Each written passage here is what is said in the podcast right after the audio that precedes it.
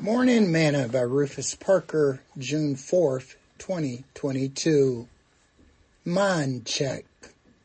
That you put off concerning the former conversation the old man, which is corrupt according to the deceitful lust, and be renewed in the spirit of your mind. And that you put on the new man, which out the God is created in righteousness and true holiness. Ephesians chapter 4, verse 22 through verse 24.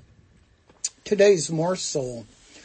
When I was a drill instructor, one of my favorite sayings to my trainees after a period of instruction was, mind check.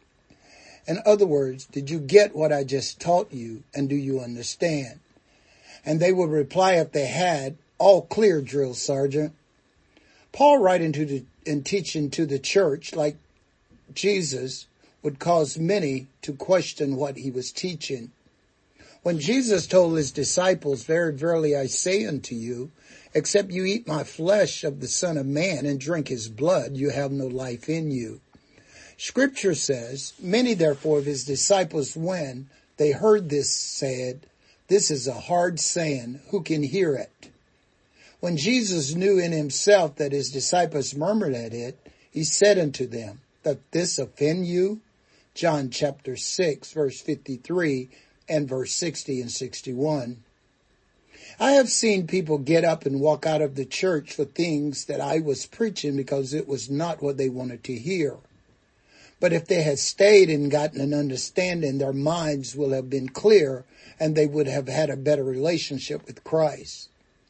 Let me encourage you that the next time someone is teaching, don't be too quick to leave.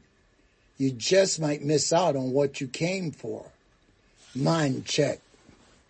Sing this song with me today.